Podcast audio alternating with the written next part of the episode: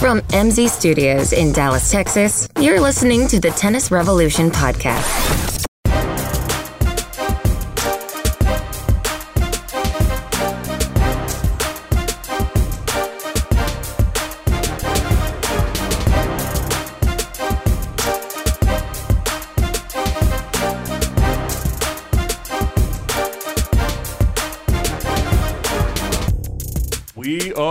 Back. Welcome to the revolution. And you guessed it.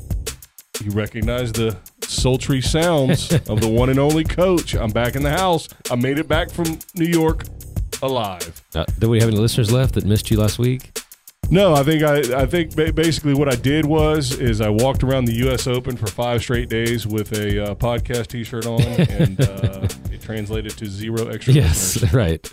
Well, why would they listen? They can see the actual U.S. Open. Why would they care? We need a booth next year at the Open where we can broadcast live. I There think. we go. There we go. I'm, hey, you know what? Let me tell you something. I'm working. I'm going to work on a media credential situation. I think it, I, after talking to some people down there, I think it's actually possible. Yeah, And then you know what? I think I get front row seats nice. in the pit, right on Arthur Ashe, The coach's box. which is the only place that's worth a damn in that stupid stadium. I, I wondered about that. That's what, I a- assumed. What a horrible, horrible place to watch. really, anything. Well, so I figured out the system now. I've learned that you buy the worst ticket in Ashe, and then you can go anywhere on the complex. Of course, that didn't help you in the finals or the semis because you don't want to watch anything else. But but apparently, you can buy the worst possible ticket in Ashe Stadium and then sit anywhere in any other stadium. So that's nice. Well, why would you do that? Why even bother going into Ashe? Well, no, you wouldn't. You just buy a ticket for that, and then you Well, go you- watch other courts. You can just buy a grounds pass. Yeah, but I think the ticket tickets for Ashe are cheaper. Really? Yeah, like this, the the worst tickets are cheaper, Weird. which is why Ashe is never full because all those people are roving around watching other matches. Right, because uh, why do you want to watch ants play when you can watch actual tennis players? It's incredible. Well, I am fresh back from the U.S. Open, and apparently that's too much for Rebecca to deal with. she uh, she had it nice with me gone, and I uh, can't deal with him talking about it in person. exactly. So she is out today, which is unfortunate. She's probably uh, weeping and drinking tequila or whatever they drink in Spain. I don't know um, to celebrate her uh, her man's victory. That's right. That and she didn't want to face me for my Kevin Anderson almost perfect pick. Yeah, but it doesn't matter because her her pick was Roger, right? Yes, she did pick Madison Keys actually. Did she want? She wanted Rafa to win, but she picked. Yeah, she picked Roger. Federer, I think we all thought Nadal was going to lose earlier. I definitely did. Why Yeah. didn't he? Yeah, and he looked a little shaky the first week. So Well, you actually had a tidbit for me walking in today, which uh, I know you just. It pains you to tell me, but uh, I It think it's going to prove my point. So, why didn't Rafa lose earlier, and why did Kevin Anderson make it to the finals? Well, according yeah, both. According to a website that I found today, it had this run to the U.S. Open title for Nadal as the easiest path in the last 30 years of Grand Slams. Take that in, people. Let it soak in. Enjoy it. Which, when you think about who he played to get to the semifinals, you can kind of understand. It was a pretty weak uh, lead up. He played a lucky loser in the third round and lost a set in that match. And if they're winning to to get into Right. his path, that means they had players that were weak, Yeah, as weak or weaker. I will so- say Anderson and Del Potro are probably both a little better than their ranking, but they're still not top 10 players. Well, and Del Potro, to be fair, is better than his performance in the semis. right. Um, and I think Anderson is better than his performance in the finals. Mm, yeah, maybe a little. Maybe not against Nadal Right. today. I don't know. It was it. Both He- finals were painful. Well, first, yeah. So first of all, let's talk about the story. I think of the entire tournament, and that's that I was there. that's that's what I was tuning in for. I kept saying, when are they going to show security throwing someone out of the tournament? That would be me. And I never got to see it. No, I think the absolute story of the tournament would have been Kevin Anderson winning Yes. and you picking him. Oh, that would have been the story of my life. And the only human outside of South African descent uh, that picked him. That would have been every podcast for the next 10 years would have been me talking about how I picked Kevin Anderson. So, in other words, you would have sounded like me every podcast. All right. Uh, no, but the absolute story of the tournament, I think, at least in the, the pro level, um, was that we had four American women, none of which were Serena. Right. Not not anything against her, but yeah. you expect her to be in a semi, um, and she is American, obviously. So, not having her in, and then ha- still having four women. Now, one of them was Williams, obviously, with uh, Venus, but that was the talk of the town, man. Although that was amazing. Um, and I try not to get you know too hyped up over one event because uh, I want to hope they back it up in the next Grand Slam or for the next year or two. But to have four, I mean, they were saying it was 1985 or something the last time that's happened. I would assume that's the last time that's happened for any country to have the same, to have all four players in a semifinal. I can't think of any other country that ever would have. Maybe Russia when they were doing really well in women's tennis in the 90s, but Right. but I doubt it. Either Russia or all of their subsidiaries, all the countries that uh, bolted from. Well, But did that take a little bit of the luster out for you? Because it's like an American's going to win. It made me not know who to root for. Well, okay, a little bit. Definitely, definitely a little bit, but it made me relax and made me joyous because it's like, all right, we're playing with house Yeah, money right. now. We've already got You it. You know, bet the farm because it's all gravy. Uh, so it, I relaxed a bit and I was like, sweet, we got this one. All Yeah. right, we locked it in. Um, we can't blow this. A friend of mine, Four. a friend of mine mentioned something that I had not thought about at all, and then he mentioned it, and I thought, huh, that is interesting. But I seem to remember in my younger days watching Boom Boom Becker and Edberg and Sampras and the boys. That now my favorite player, obviously, was then and is Sampras. Right. Now I also was a huge fan of Edberg hmm serve and volley style. And you know, he's almost as good looking as I am. So we had that in common. Right. Um, he was I saw he was at the Open. I didn't, see, I didn't see him live. I saw him on Dick TV. Inberg was right behind him. Yeah. Um, but I don't remember caring that much about nationality of players No, I Back never did either. because I was a huge fan of Becker. Right. Um, liked his game style, attacking, big serve, a lot of net play, diving all over the court, you know, that kind of stuff. Obviously, Sampras. Um, I was an Agassi fan, but I mean, Right. when they played each other, I was Sampras all day, Oh, yeah. every day. Um, always a big fan of Todd Martin, underrated, most underrated American player of all time, by the way. Call me Todd. Appreciate it. Um, didn't see him. Didn't. I did see another player that I enjoyed quite a bit. yeah. Oh, this week. Not only did I see him, I met him. He spoke to our group Uh oh. One as a as a tennis video game on a Nintendo, the old school regular Nintendo used to pronounce his name Ivan Lendl, but Ivan Lendl. He is uh, Nice. involved with the USTA coaching with their the boys, the juniors, and uh, and that's one of the things that our our coaching group, that program uh, was at the U.S. Open for. Uh, one of the things we were focusing on were the juniors, uh, U.S. juniors, boys and girls, but um, they had a couple of different people come in and speak to us. One of them was Ivan Lendl, which was um, pretty entertaining, I- Yeah. I must say. And he, wasn't doing anything because Murray didn't play. He smiles more uh, than you would think. um, yeah, but he, no, but he's coaching the boys, Okay, junior, so yeah. he's got you know, so uh, he's still busy. yeah, so he's got a group of youngsters um, that are probably scared shitless, as they should be. Which, which, if they are, that's good because that'll bode well for them in Right. their, in their future. Um, also met Madison Keys, one of their her coach slash hitting partner. Oh yeah. So if you were watching any of her matches, Not Lindsay Davenport, obviously. the yeah the co- the camera would pan up to the crowd and they would show Lindsay Davenport and on her left so screen right looking at the screen to the right was this young uh, international looking fella and uh, in a hoodie um, a Nike softball hoodie sometimes. Nice. um, and that was the guy. And so Huh. he came in and talked a little bit about what they're working on and blah blah blah whatever. And so that was kind of interesting. So it was a it was a really cool um, coaching program the high, USTA high performance uh, performance coaching program. So it was cool to to be a part of that and meet some of those coaches and hear some things hear some insights and and then all the other coaches that were there. It was it was interesting um, Did you tell them the real insights happen on the podcast every week? well, I wore the brand new, which I have one for you. Oh, great. Um, not with me though, I forgot it. But uh, I have the brand new uh, Tennis Revolution podcast T-shirt. We didn't sell those yet.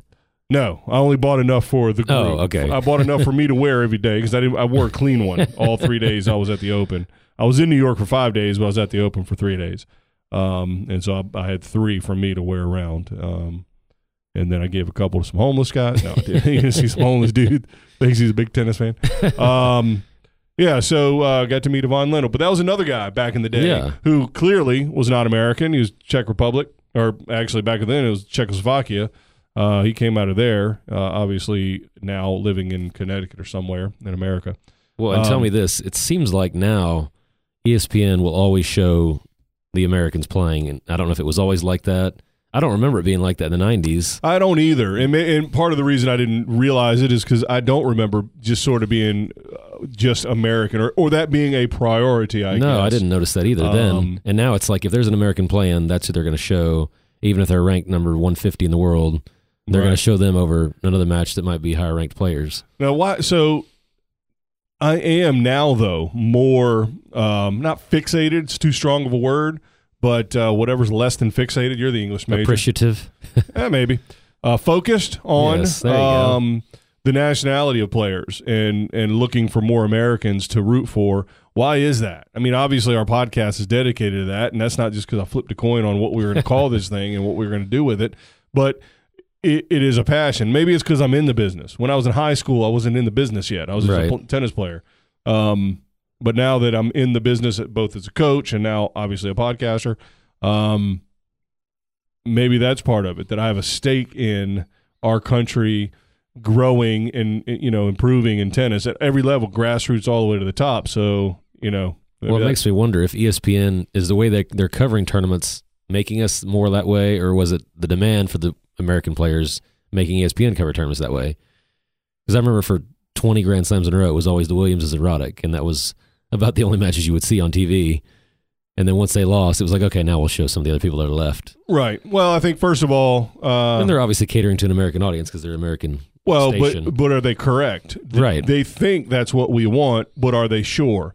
And maybe listen, maybe for the U.S. Open, enough casual fans who just want to see an American player. Oh, look, an American. Right, let's root for them. America. Um, maybe I don't know, but I but now I would say it's. I mean, the best player in the history of the game on the women's side.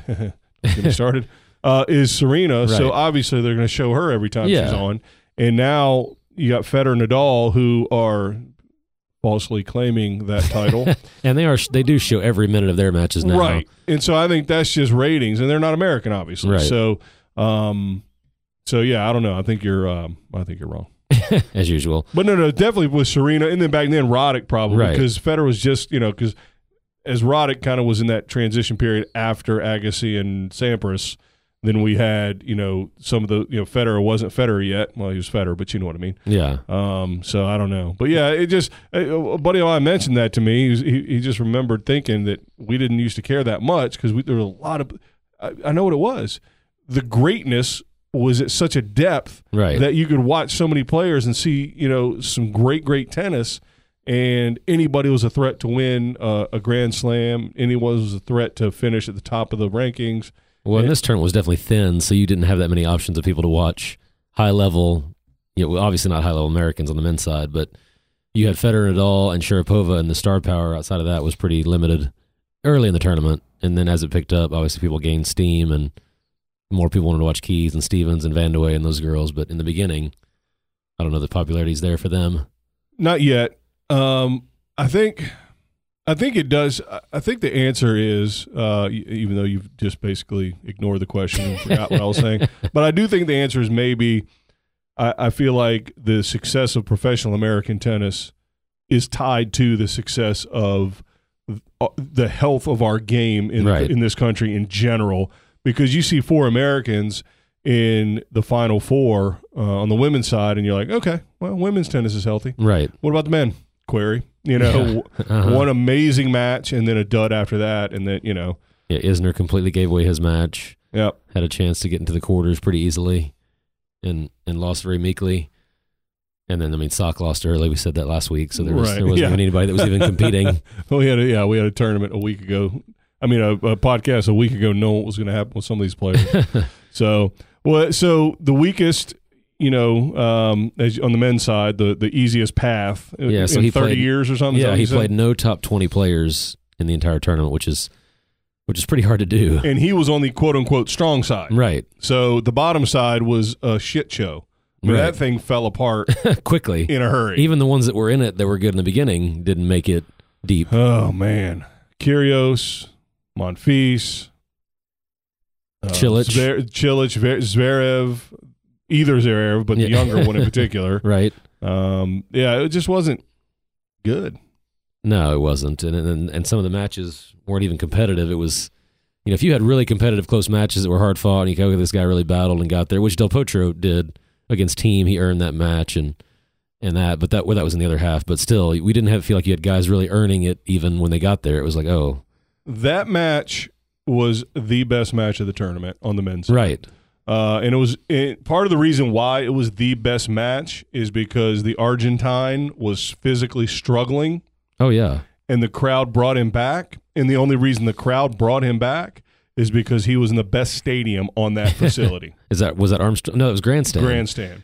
So that is a ovalish shaped. It's kind of Okay. roundy ovalish thing. It's got kind of like a like almost like a sail going Yeah. around. It's a weird deal, but um, And what is it? A couple thousand? I don't know, but it's not. It's one bowl Yeah. level, like one level up, and um, even standing, and it's got a walkway going all the way around, so you can stand up against a railing behind the top row and look, and you can actually see the players. They're not ants; they look like human beings. Well, and how many people do you think left that court after two sets?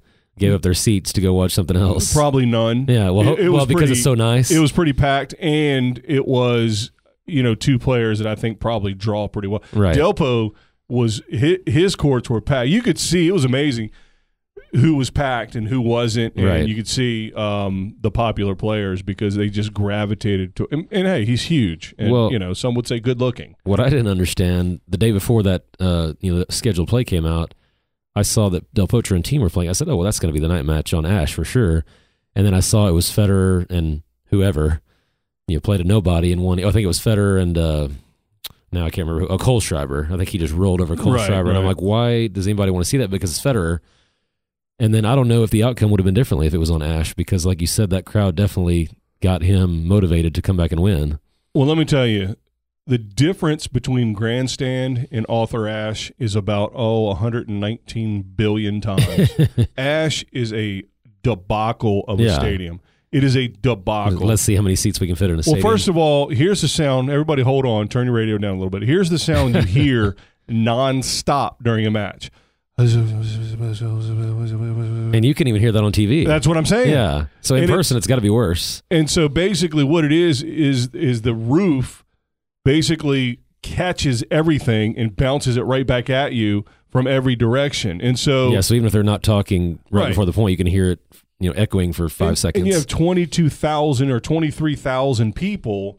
So it's pretty hard to get everybody shut the hell up. right. Well, you saw as it got to the end of the finals, they were having a hard time even playing points because people were yelling and Now- talking and everything. Now, to be fair, you know, I don't want to kind of be untrue to who I am. I don't mind a little bit of rowdiness in Right. tennis. I'll be honest with you. I, I think, I think I, I, you know, I have no problem with the stuffiness of Wimbledon and shutting your pie hole and everybody wearing white and and all that. But I also like the rowdiness of New Yorkers who really don't know a lot about hey, yo rock, you know, or whatever. Right. That's Philly, I guess, but whatever. You know what I'm saying? Right as Uh, they're about to toss the ball on the serve or whatever. Yeah. whatever. I mean, maybe not that, but to some degree. But but hollering and, and carrying Right. on and going, you know, cheering after well into they're about to start getting ready for the next serve. You know, it's it's New York. It's supposed to be rowdy. It's you know the city that never sleeps, Yeah. Uh, and the stadium that's never quiet. Um, and, and I you know I don't have to some degree I don't have a problem with it. I just think that roof just messed everything up. Yeah. It just messed everything up, and it's disappointing because they. I mean the the the brainwashing that comes from USTA people is that that is the crown jewel of the tennis world. Oh yeah. What what is the cubic zirconia of the tennis world? It looks pretty, but it's a piece of shit. Yeah, I I don't think anybody's sitting in the upper deck and going to say they never never going to forget that moment because it's just like you said, it's not a great experience when you're that far up. What they should do is take the entire upper bowl, tear out all the seats, and just put giant TVs Like- all the way around like the. AT and T Stadium, like Just- cow, like where the Dallas Cowboys play. Now I hate the Cowboys. I'm not supporting Jerry Jones in any way, but uh, but yeah, something. Yeah, just whatever, like man. a Make it wraparound uh, something. TV. Who cares? Who cares? It's it's a, it's awful, Yeah, and and the roof made it worse. Now I've got no problem with the roof. I like uh, you know, now now that this is going on, I'm worried about any other roof that's about in the French Open getting one soon. Yeah, I think they're they're all four going to have one after Yeah. this coming year. So um, by far, I guess the U.S. Open one so far out of the out of the other two um, is the worst. It just yeah, but that's because their stadium's so stupid. Grandstand, grandstand is the highlight of that place. yeah, and maybe new Louis Armstrong, which was under construction. Uh, maybe that's going to be intimate and Right. whatever. But it looks like the well, it's going to have a roof too, right? uh, I think so, yeah. Yeah. But it looks like the steel girder things or whatever the hell you call those that come up are pretty high. I'm Yeah. like, oh, don't do this to me. Well, and you and I, between the two of us, I'm sure have seen 500 Federer matches, but wasn't that the loudest you've ever heard fans cheer for the opponent when he played Del Potro? Well, yeah, because there were. I mean, every time they showed the stands, you saw the Right, they were all on the upper deck. well, the uh, Argentinian soccer gear, you know, Right. gear, uh, and then hollering in Spanish and I waving just love that they flags. showed some of them yelling like it was it was like while Feder- uh, one of them was getting ready to serve and they just panned up to the stand and the guys are cheering and yelling and it's like how are these guys even serving with all that going on Well, because uh, every other sport can do it. So Right. get over yourself. and if it happens every point I guess you do get used to it except golf. But right anyway, so grandstand was the highlight. I'll tell you. Oh, let me tell you another. So Del Potro. Who else do you think would pack the house on Um, whatever court they were on? well besides the main court you mean besides Whatever. Ashe Anybody. Just throw who I'm. well I mean obviously Sharapova and saw her Venus. play. Saw her play two points. I did not. I did not profess my love to her. Venus was obviously big but they were on Ashe the whole time right. Um, so you're thinking somebody that wasn't on Ashe mm, I got three words for you. Martina. really Martina Hingis. who ended up winning two events It was a packed. She was on a smaller court that basically had stands on both baselines, like concrete Yeah. with you know seat seating going up, and then had like maybe six rows, four rows, two rows. I can't remember, but just like four rows on either side on the Yeah. sideline. So it wasn't huge, but it was like standing Hmm. rows deep yeah behind the the sideline stands. It was packed. And let me tell you something. That girl can ball. All right. Well, and I was going to say, you know how many minutes of her they showed on ESPN? I don't. I didn't see a single minute. It- they showed a highlight today of her doubles. let me tell you something. So she was on the court. She I watched her play um, Rebecca's favorite, Mladenovic, Yeah, who's a pretty good player from Right. last time I checked. Pretty good tennis player. I don't know top where she twenty, I think. Yeah, I mean, I don't know what she is at this moment, but you know, still obviously somebody who's uh, contending on a regular basis. Um, and who else was Mladenovic playing with? Uh, some kind of Ova, and I can't remember. Well, and Safarova maybe. Well, and also Hingis played with some player that wasn't even that heralded. Like I haven't really heard of her partner. Right. She still won. yeah, she was uh, uh, Chan Yung Jan or something like that. I don't know if I'm pronouncing Whatever it order they say it in. Definitely not. Our Um, Chinese fans can write in and tell us. Call in.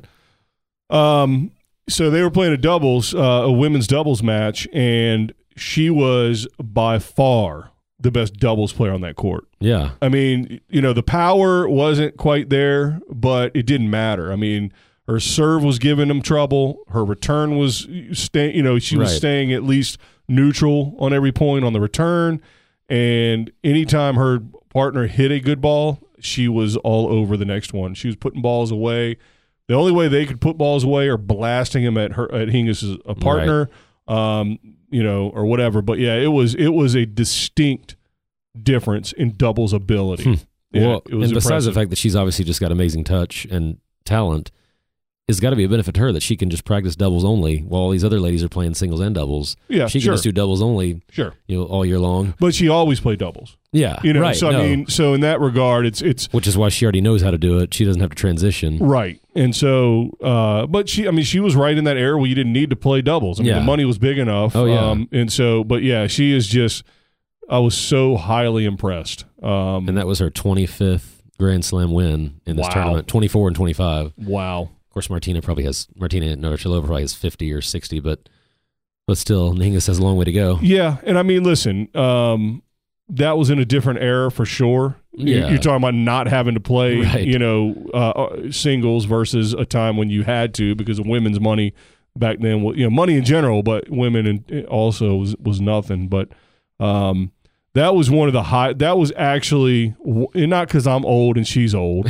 she's almost my. She's 36, I think, is what I saw somewhere. Yeah, I think Um, that sounds right. 36 And so, that, but that's not why. Um, uh, it was definitely it was definitely just an absolute treat just watching her play. Um, and I think the most striking part was the difference in her level compared to everybody else on the court. It, it was highly impressive. Well, and she's kind of like well, if you, people used to joke about McEnroe. Like I bet of those twenty five slams, she's played with twenty different partners, which tells you how amazing she is. that Right. she can win with all these different people. Yeah. So she uh, so the match I watched, she played uh, Pavlyuchenkova. Who's also Um, a top twenty or thirty right. player. or was I don't know again I don't know exactly what they are right now but um still yeah and so it was it, that was I, I think outside of meeting Lendl that was probably the highlight for me is just seeing her because you're right on top of them Yeah. I mean that that little court um you're right there and I would think if you're into watching doubles, the U.S. Open's got to be like the place to go because it's always on the side court, so you can watch all the best doubles players really close. yeah it was uh, even the even the Bryans usually play on probably Grandstand or Armstrong, so you can they watch were them too. that was another that was another time that the grandstand was standing room only. You couldn't even hardly walk up the stairs. It Yeah. was absolutely packed for the Bryan brothers, uh, and they had to come back and win in the third, I believe, um, in that match. yeah, I Um, know which I think it was seven five in the third, the, the one you're talking about. something like that, something like that. So, what a uh, He's tearing up. He was what a deal! that emotional. Yeah, what a deal! What a deal! the our country slam. Uh, aside from that horrific stadium, everything else, everything was all. I I thought mean, you were going to say final. well, that too. Listen, I, I mean, what what could you think of two disappointing endings to the damn tournament after? Never in both to be that disappointing. One or the other, I can you can normally have, but have both finals be that disappointing. Well, here's what you had. You had a ton of great women's matches. Right. I think the women's uh, tournament carried the tournament. Oh, definitely. So they should have made more prize money this year than the men. right. I'm serious. Until the final. well, both of them sucked. Yeah. Um. So yeah, but yeah, you did. The women's was definitely worse. So then you get to the final, and it was just highly disappointing. And even Keys, I mean, she was like tearing up, Right. hugging her for like 19 minutes, and uh, and it clearly it was just all the emotion of like, wow, all the pressure and all the you know of getting here and being in a my first Grand Slam final, and that playing like absolute shit, ruining everything. And I sort of joked with somebody this morning, you know, they're friends, obviously. So is that one of those deals that you're walking down the hall and you see Sloane and she's like, you know, she just has a different walk now that she's beaten you. It's like you can't even make a joke anymore. It's like, hey, remember when I beat you in that open final? It's like a, I feel like Keys is going to see that every time she sees Sloane Stevens' face. That's kind of terrible losing to your friend. I'd rather lose a, to a stranger or to an enemy. to an enemy. Yeah, yeah, I hear you. I hear you. But uh, yeah, and then the men's final. I mean, what are you going to do? Whoever won, it was it was like the Super Bowls back in the '80s and '90s. whoever won the NFC, Right. The NFC championship was the championship, and so on the men's side, whoever got through on that side, it was a done deal. And Well, and what I thought was going to happen after week one was that Federer was going to be in the final against a random player and kill him, and then he lost to Del Potro, and then it's so then I actually thought it might be more interesting, and then it all just rolled over the last two rounds. and he was sick, Yeah, so he basically was saying he was about to retire against Thiem, right. and then the crowd just pulled him out of it, and obviously it made all the difference. But what did he have left? And you could see he mustered Well, everything. that's what's amazing. He beat Federer after that match. I had no I had no idea how that was going to happen. Right. And then he, you know, and he was able to muster one set, Right. you know. So, I mean, his forehand is huge, big serve, you know, and just a, a wily veteran, but uh, unfortunately d- couldn't bring his A game, uh, which who knows what could have happened. I mean, Nadal's playing great, obviously, but Well, I think it helped Nadal that he played Del Potro because Anderson plays very similar to Del Potro, so it was almost like he didn't have to change his preparation for two rounds. right, the angle of the serve coming in similar because their height and, And all the big, that. and, yeah. but Anderson's forehand was way off. It was depressing. yeah, everything. Yeah, it wasn't. because there were a couple moments in there where it was like, okay, if he does well this game, then this match is going to be interesting, and then he just would blow it. Well, I don't understand why he didn't make it. He didn't seem to make any adjustment No, not that I on ever the saw. fact that Nadal was literally out in the parking lot returning. I said literally incorrectly, but I did it on purpose. Yeah, right. I literally did that on purpose. Um, well, I he did try to serve volley. It just didn't. Well- he was terrible at volleying. No, that's true. That's another thing that you just see these players. I mean, I think Hingis could have done a better job against Nadal. Well, here's what I was thinking about this. Seriously, would you have ever considered as a player doing a drop serve? I mean, he was that far behind the baseline. You, he could have fed a drop shot and maybe got an ace. I mean, he was that far back. I mean, he had to run 50, 60 feet. He if he could do like the Mansour Bahrami Yeah, tricks right. where he throws it up and swings his rag underneath, Yeah. little, then maybe. But if he sees it coming, he's He's still going to be able to get to it. Yeah, I mean, uh, he was so far back. I felt like you had, like you said, you had to do something Well, else. i- if he just you know maybe kicked the serve in, gave him a little more time to get all the way to the net, right. and then now he's in a position. I mean, listen, they, they don't do this. Well, so they didn't. He didn't know that Nadal was going to be that far back either. I guess. I mean, He's looking at him. Well, no, but I mean before- but I mean before the of match. God. you would think he would be able to plan that out before the match. But Well, but he- I mean that's not a hard, you know. I don't know. Maybe it's not. I don't know. But anyway, I mean if he could have kicked it in, l- less pace on the serve, given him time to get on top of the net, and then giving himself a chance because return. I don't care who you are trying to hit a passing shot with your ass touching the wall. right I mean the lines people had to against get a out of the six way. foot eight person. the linesman had to get out of the way for his backswing almost. I mean, it was ridiculous. and he did nothing. He tried to hit it harder. Yeah. Well, Uh, you know, when I knew that match was over, w- when I stepped found out out they the had, court? had played each other when they were 12, because I knew Nadal was amazing since he was like 12. And I said, it, this is over because Anderson's probably never beaten him since they were 12. So, like, don't even bother. So I felt like that was just a Oh. match that he'd already lost going out. He tried to keep the positive emotion, which they talked about 5,000 times. Like, his fist pumping is so revolutionary, they were acting like. Uh, yeah, it was a bit much. And it was every match they talked about it. Yeah, yeah. Well, listen, the men's tournament was just an For- odd, an odd, weird situation, and ended as it should have, Right. with a dud. The women's match, it was really unfortunate how it ended because of everything that led up to it. Great matches throughout, and four Americans in the semis, and then just Well, just- and if you're Keys, can you feel good about that tournament? yeah, you can. Even in, even being that bad in the final? Yeah, you can. I mean, it's still her first Grand Slam final. I just think it's when you lose that badly in the final, you're going to remember that more than making the final. Yeah, I think so. But you know what? But then again, I'd rather lose like that than seven six in the third. Probably if it's as a player. Maybe. Nah, no. You want to you want to play your best and have a chance, so you can walk away feeling like I did everything I could. She she that's what she definitely didn't have that. No, she did nothing. the, the opposite of whatever. I did everything I could. I did nothing I could. Um. So anyway, well, aside from uh, all these wonderful tennis people, um, or tennis players and coaches that uh, I was able to meet, I also met a couple other people. Yeah. I met a uh, a person who is in the business in a different arena in officiating, as well as uh, uh, works uh, with one of the sections, the USTA sections, Nice. and also a stand-up comedian in uh, based in New York. We're going to have Jerry Seinfeld on the podcast. You know it. All right. You know it. Um, no, but this guy knows Jerry Seinfeld, as well as some other famous the people. man who knows Jerry Seinfeld is next. There we go. No, no, no. Uh, but yeah, so I, I I got some audio. All right. And uh, hopefully the audio will be good uh, because uh, that's what you're going to listen to. Right. That's what you're, you're going to hear when we come back.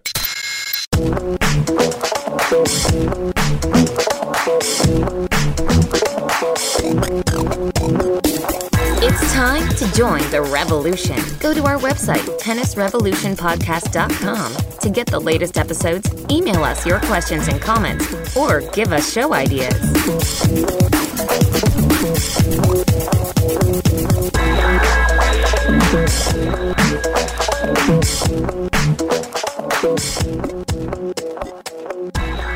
right, we're back. We, uh, you know, we only spent half the podcast or the first segment of the podcast talking about the U.S. Open. Is that a fair representation of what this U.S. Open was? Based on the finals, yeah, I think that was more than enough. All right, fair enough. fair enough. Well, while I was in in town, uh, while I was in New York, um, I uh, I ran into a couple people. Here's what's amazing: if if you are a tennis person, now if you're a tennis player and you play in a certain area, um, it, it may not happen a, as much. But if you're in the tennis business, whether you're a coach at a at a club or a college coach or uh, or you know volunteer with the USTA or whatever the case may be, you get to the U.S. Open, and I ran into so many people. Not so many. That's not a fair characterization, but I, ran, I ran into a fair amount of people, more Yeah. than certainly I would have guessed. Uh, in the middle of New York City, which I'm not from, Right. never lived there, uh, Yeah. don't know hardly anyone. And that's not near where we are. Right. But then it dawned on me oh, wait a minute. This is the biggest event in one of the four biggest events in the well, maybe three. Do we, do we get, is it one, two, three, and then Australia's four all by itself? Probably, but whatever. Yeah, Australia's still kind of on their own. Yeah, but uh, but no, it's one of the four biggest events in our sport in the world, Right. And then certainly the biggest event in our country. And so the entire tennis world descends upon New York for two weeks. So I guess it's not as amazing. I ran into a lot of people, uh, but I ran into people from college. Uh, ran Huh. into you know um, former players that I coached. Um, ran into some other coaches. Uh, well, not even the fact they're there, the fact that you actually see them, because that, I mean, there's fifty thousand people there a day, probably. That's a good point as well. That's a good point as well. That it's it's it is mayhem. Yeah. The city sucks. it smells like homeless people and pee. Yes. All right. All right. Um, it's filthy and disgusting. I didn't get mugged or murdered. Um, but you know, it's just uh, it, it's a tough, tough city. I, Yeah. I walked about 719 miles, and that was just to get to Starbucks every morning. Yes. Um, they don't have one every block like here. Yeah, they do. But Oh. you know, I turn left and oh wait, I'm going up. I need to be going down because I use my app to order it. Right. And then I, I, oh, I know where that's at. I don't follow the map like an idiot. Uh, it- the number, the streets are numbered. It's fine. It's easy. oh my god, what a disaster. Um, but no, two people uh, that uh, that I ran into. Uh, one of which was staying in the same hotel because I stayed in the tournament hotel in Manhattan. Nice. There's three tournament hotels, so um, none of the players obviously they're staying. you, know, you know, whatever ten. You star. mean just like all the officials and that kind just of thing? uh, I definitely I w- people. I will say that was one funny thing. I kept seeing a bunch of faces I recognized, and it took me a minute. And then, oh yeah, I've seen it on TV in the chair. Nice. So I saw a whole bunch Nice. of uh, of the uh, chair umpires um, that you see on TV all the time. Uh, I didn't yell at any of them. I didn't offer to purchase them glasses or contacts. that was hard. What was harder, not yelling at them or not yelling to Maria? No, I was so far up in You're like, she's not in- gonna see in me. Ashe uh, that I did. I only saw her play. I went in so I could say I saw her play two Right, points, and yeah. that was it. Uh, I saw Nadal play a point or two in Ashe, and that's it. I just wanted to say, hey, I saw them live. Right. Couldn't tell who they were or what they were playing. They could have been skateboarding for all I know. I was so far up there uh, when I peeked in. But uh, anyway, so the first guy uh, that I ran into, and I did run into ladies too, but uh, none of them agreed to uh, go back to my hotel room and record. Right. Um, hey, I want to show you my recorder. Got a camera here. Yeah, exactly. No, no, no. Just a just a recorder. Okay.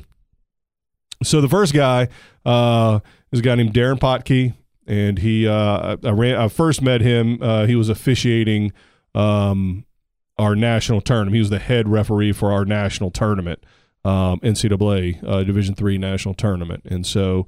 Um, he agreed gracefully because he's busy running around doing a lot of stuff. He's actually there on USTA business, uh, not just to have fun and watch. And uh, and so I ran into him, and he was nice enough to take uh, take a little bit of time, sit down with me, and get some audio. So uh, take a listen. All right, we are here in New York City. So not just to hang out and have fun, although I am doing some of that, but we're also at the U.S. Open, and just the city is a buzz with the U.S. Open. It's a buzz anyway, but it's a buzz. I'm walking around, you see USTA stuff everywhere. You see all kinds of tennis people, and so as opposed to grab a homeless man off the street, I decided to grab somebody who's a tennis person off the street, and uh, and so we he agreed to sit down a little bit and. Uh, and just chit chat about the U.S. Open, just other things, and uh, kind of maybe get his perspective. So we have the I think I think we need to put the in front of his name. I think, yeah, the Darren Potkey. So he is the executive director of USTA Georgia office there, and uh, he is also a uh, or the head referee for the uh, NCAA Division three national tournament every year. Uh, is that it? I know there's more. What else? What else are you doing? um, pretty involved with the ITA and their officials' leadership and all the education and teaching. Uh, still do the Orange Bowl as the deputy referee. Still supervisor of a couple other ITF events. And my most important job, of course, is father to my three children. I have two three-year-old twins and a one-year-old. That uh, there's definitely some refereeing when it comes to that as well. scoring points at home, and he's not even there. That's a veteran move. So now you also played college tennis, is that right? Where did you play? I did. I played at UC Santa Barbara. Our mascot is the Gaucho. It's a Mexican cowboy for those of you in Rio Linda. Um, Okay. Uh, inside joke. That must be California on California crime. Now, are you a Cali boy? Pretty much. I mean, I grew up in New England, a big Patriots fan. Uh, motto this season, of course. All right, this is over. This interview's over. Uh, no New England fans. No, I'm kidding. No, I'm kidding. Of course. Uh, so you grew up in New England. When did you move to Cali? I moved when we were when I was 12. Uh, wasn't my decision, of course, but I spent almost 30 years out there. So yes, I guess by time you'd say that I'm mostly Californian. Now, would you did you start playing tennis in Cali or had you played in New England? Is there even tennis in New England? Uh, there is. Uh, anyone's listening, make sure we, we put that out that there is tennis. Uh, but no, I actually didn't play tennis. I was more of a soccer player uh, in New England. Boo. Yeah, but uh, when uh, when I moved to California, yeah, started the weather was a little better, a lot more courts, a little more sunshine, not the indoor bright lights, and so I started playing tennis a little bit. I was lucky that where we moved had a really good uh, local community organization that kind of got me started, and for better or for worse, I'm here with you today. For you, probably worse. For me, better.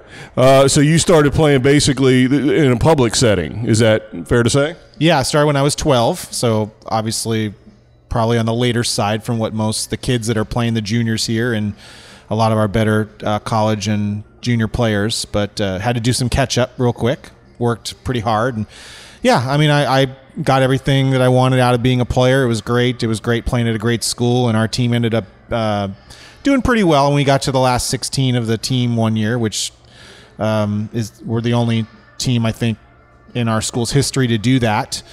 Um, and so that was really exciting. And uh, some of our guys played, you know, lower level professional tennis. One of them ended up playing Davis Cup for his country. Um, just some great guys to be around. So college tennis was a great experience for me, as it is for most. So uh, you played as a youth all the way up through college, and now you are working in a bunch of different capacities in tennis. Well, with everything you do in uh, all your official capacities, is it hard to still be a fan, sort of now that you see how the sausage is made, so to speak? Or are you still a big fan? Yeah, I mean, given all the what I've done over the years, and and actually was part of putting on a professional ATP event for a while when we were in LA, so I know some of the back scenes of professional tennis. Uh, but no, I think it's. I mean, it's great to be a fan. I mean, you know, if you ask my wife, I mean, we we watch a lot of matches. We're trying to get our kids to watch. Uh, hopefully they'll become officials. Uh, in fact, one of my three-year-olds uh, made a correct uh, overrule Hawkeye decision on TV the other day. She was excited about that. Not sure she knew what she was doing. Um, but no, it, it's we're you know you have to be a fan. I mean, especially an event like this or, or professional tennis. So exciting, so many great athletes, and so great to see some of the Americans finally, hopefully, starting to break through. It's been a while, and you got to be patient with them, and hopefully, this is start of their time to do that. So just so you know, um, out there in Fanland, um, he does literally everything, and really, he's going to shake his head no, but he knows everything. Like he just comes up with tidbits when I'm standing around him out of nowhere, out of, and I'm like, what? I mean, I barely know how to tie my shoe compared to everything that he comes up with. So he is still a fan, and in in particular when you come here to New York in the buzz, not just in the city, but obviously at the tennis center, you know the the, the attendance is out of control. It's out of control uh, with the city, of course, because this place is uh, you know a hellhole. But but also, but no, the U.S. Open is just overrun run with people, and uh, and I think this city uh, in the in the tournament meld so well together. You can't help but go over there, watch all the action, be around it all, and not just be drawn into it. Yeah, we're lucky in the U.S. We have some great professional tournaments. Uh, you know, certainly Indian Wells. If you've been there, it's a fantastic event. Certain- Certainly has its own vibe. Uh, but I'm not sure the U.S. Open would be the U.S. Open anywhere but New York City. It's just something about the city, the energy. Uh, USTA's put a lot of resources into upgrading uh, the Billie Jean King National Tennis Center. Um, obviously, we'll have a new Armstrong Stadium next year with a roof, and I mean, I've seen the architect uh, models. It's going to be fantastic. Uh, the new grandstand's great. Obviously, Arthur Ashe Stadium speaks for itself now with the roof. I mean, what an un, what what an amazing wonder just to look at. Um, so you know, it's it's a fantastic event. We have a lot of great events. Cincinnati's another great event. Uh, even like the Houston Clay Court event is its own. Everyone has its own unique little vibe. The the Volvo Car Open in Charleston is a is a great event, but you know the U.S. Open is the U.S. Open, and it it, it, it it's the perfect place to have it, New York City. Yeah, every at the beginning, about a week or so leading up to every slam, we do a little preview show, and I get hyped up for different reasons, and all of a sudden that one's my favorite for some reason because you get hyped up about what's coming. Uh, you know, whether it's the sunshine and kind of coming out of the doldrums of no tennis for Australia, or you know the the sophistication and culture of the French Open, uh, or the stodgy but yet traditions of our game at Wimbledon. But then when you get to New York, you get to the U.S. Open, and uh, you know I'm American, damn it. And that tournament, if there's anything that's American in this game, in this international sport, it's the U.S. Open. And I think it's the best slam. Now, cover up the USTA logo on your shirt and tell me, is the U.S. Open your favorite slam? By how far, really? Well, it's the only one I've been to, so and it's the only one I've worked uh, on as far as official. But uh, so it has to be my favorite. I haven't been to the other three, although um, certainly would love to get to Australia at some point. That's kind of our, one of our goals.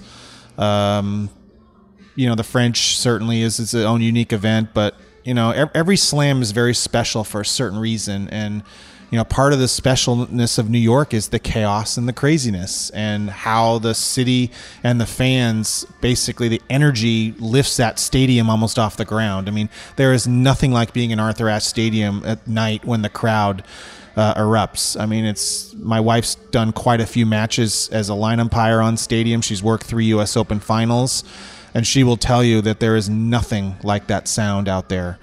Um, it's it's just a unique event. You know, like I said, we're blessed with a lot of events here, and you know, from a hometown perspective, being in Atlanta, you know, the BB&T Atlanta Opens, we've had a great relationship with with USTA Georgia, helping those guys. That's a great event as well, and it's a very unique environment as well. But yeah, I mean, there's there's no question the the best Grand Slam is the U.S. Open, and and you know we're obviously going to say that because we're American, but but it, it's just a fantastic event. Well, I think part of it is we're, you know, our stereo, some of the stereotypes uh, is we're brash, we're bold, we're maybe a little overconfident. So is this tournament. Uh, so is this city. But, uh, but I think it's got a lot to back it up. Are there any other tournaments in the U.S. approaching the sort of wild scene down there um, at the U.S. Open. No, not even close. Maybe Miami, um, especially when uh, the South a South American player is doing well. That tends to bring out uh, an interesting crowd in Miami at night. Uh, I would say, off the top of my head, that's probably the only thing that would even come close. And it, honestly, it's not that close. But um, it, as far as any um, uh, U.S. event, uh, maybe Miami with that South American flair um, would be close. Pretty much. Is there any sense that you think that's a good thing, or do you think we should get more wild at more of our tournaments in the U.S.? Well, I think the tours would love to see, you know, a lot of fans and the tournaments will love it as well. I mean, you know, professional tennis on the economic side is sometimes a hard business to be in, particularly at the lower levels of the tours, like the 250 levels and even the 500 level. Washington being a 500, I mean, they're, you know, it's a lot of this is summer events. It's hot. It's hard to get people there. So, uh, yeah, I think as long as it's done somewhat respectfully, I, I, don't see that being a negative at all. I think it'd be something that the tournaments would be thrilled about to get their stands filled.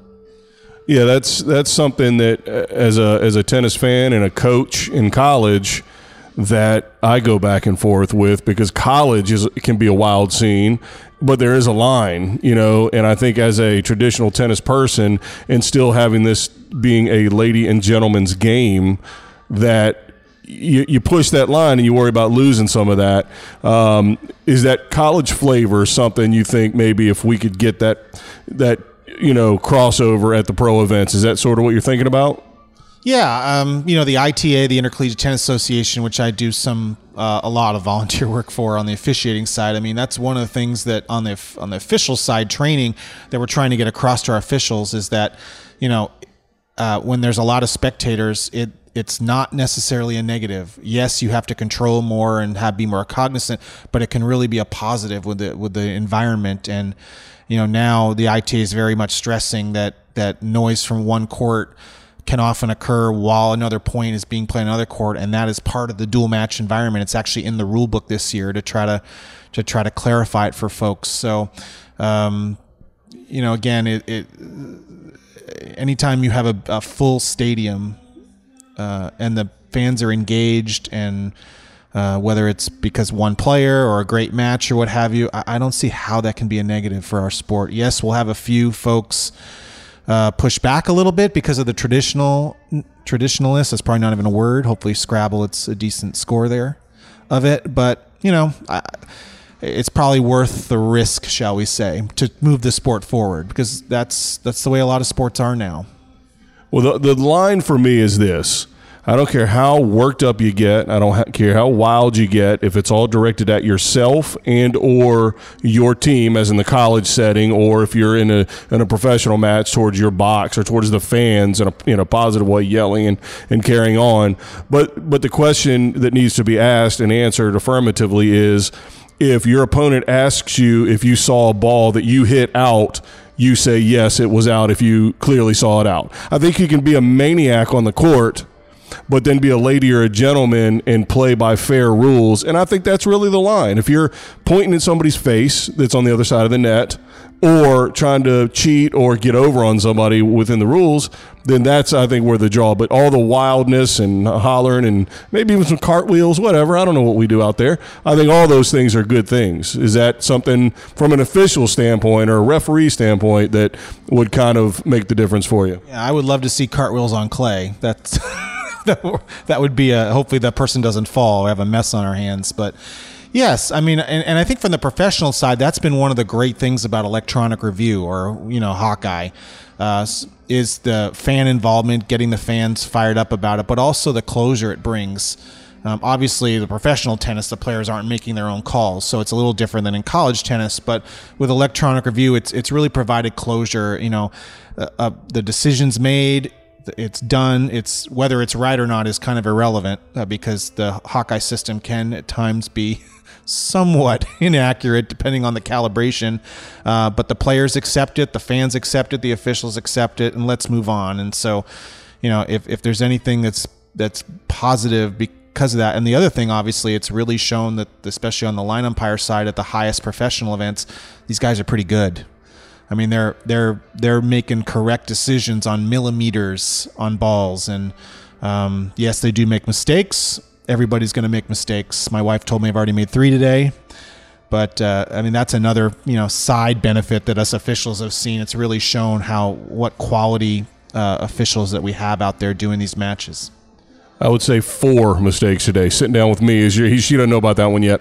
Uh, no, no, I, I agree with you on the officials at the highest levels. I'm glad you uh, added that uh, caveat, um, and that's all I'll say about that because uh, I still have to use officials. Um, yeah, the uh, the officials, uh, you know, making the call. So for those out there that don't know, in, in the vast majority of college matches, uh, you at least have one roving official, and the players on the six courts for singles make their own calls and can appeal uh, to the on court uh, referee uh, or official um, for an overrule. And you know, there's some other things, various things that they can that the official can call out at random. But bottom line is, players call their own. And so when you get into the gentlemanly question uh, or the lady question, was that out? Yeah, obviously, there's not a team of uh, officials on court. That's when you need. All right. So you are going to get over to the U.S. Open tomorrow, maybe? Yeah, I'm hoping to. I mean, I'm here as as as with my, you know, full time job. So there's a whole bunch of meetings and other uh, events that I have to be at, and that of course is first priority. As much as I love the tennis, but yeah, hoping to be out there. And, and honestly, I really like watching the juniors. Uh, even the junior qualifying out in the park. For one, you don't need a ticket; it's free, which is really nice. Uh, but it's really it's really great to see those kids out there battling for a spot in the main draw, and um, it's just it, it's a really a cool thing to see. So if the times that I've been out to the open, that's usually where I like to be is sitting under a tree or standing under a tree um, watching a junior qualifying match. I think that's that's part of the. It's played out in the park, as you know. It's kind of the essence of public park out there. I mean, it's it's as public as you can get. Yeah, I'll always talk about how one of the best things to do at any pro tournament across the country is go watch qualifying. Obviously, you're talking about the juniors, but it, it's fun to sort of see who's coming next. And five years from now, you're going to be, I saw that kid, you know, playing on court 19 in the middle of a park, uh, and now here they are, a top 50 player in the world. It's it's kind of like discovering Pearl Jam you know, back in you know '84 before anybody knew who they were. So that that's always inter- interesting uh, uh, way to to go about it. Put you on the spot now, and if we if you want me to put it in, we can. If you, I mean, this is no gotcha journalism here, so no, no. So now, for a guy who sees, knows, and does everything in this game, I mean, first of all, the biggest thing I take away from this interview is that people he saw the architecture, the draw of the who's seen out there in the world. Who's the who's the president of the USTA? Who cares? He obviously has seen the architectural drawing. All right, we'll reset that. No, no, no, it's fine. I'll edit that out for sure. My point was I don't care about who the president of the USTA. All right, so the biggest thing we need to take away from this interview aside from your expansive knowledge, everything you've seen and done. But the most important aspect anybody needs to understand is that people, Mr. Potkey, the Darren Potkey, has seen the architectural drawings of the roof coming on uh, the second roof in the U.S. Open.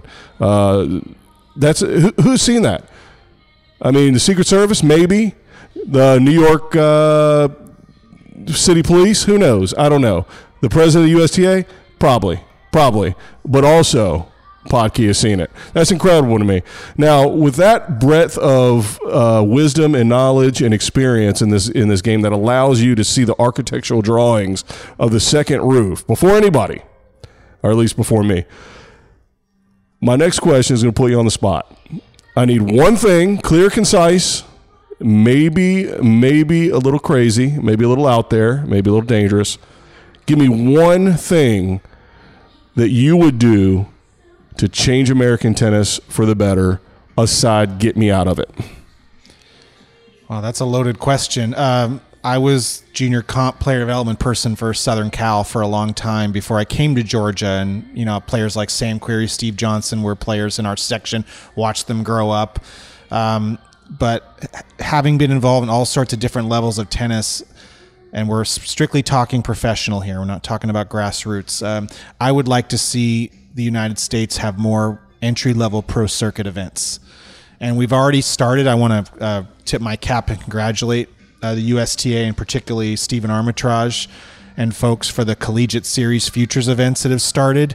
Um, you know, our players need a way of getting into either the ITF junior circuit easier or the professional circuit easier without uh, spending as much dollars and time away from home in terms of overseas. Um, and so I, I, would like to see that. We're already we're down that track. I think it's a good one. We're already starting to see some you know positives of that. Uh, but to me, the players develop and learn what it's really like to be a pro at the pro circuit level. We've got some great supervisors out there that are out there doing their job enforcing the rules, but they're also educating the players. So, hey, when you're here, playing a $25,000 event, you know, when you move up to the ATP level, we're not going to tolerate this kind of behavior. And, or, you know, here's a few, not tips, but, you know, make sure you understand the entry processes and you can't be in two cities in, in the world in the same week, or you can't accept a wild card here.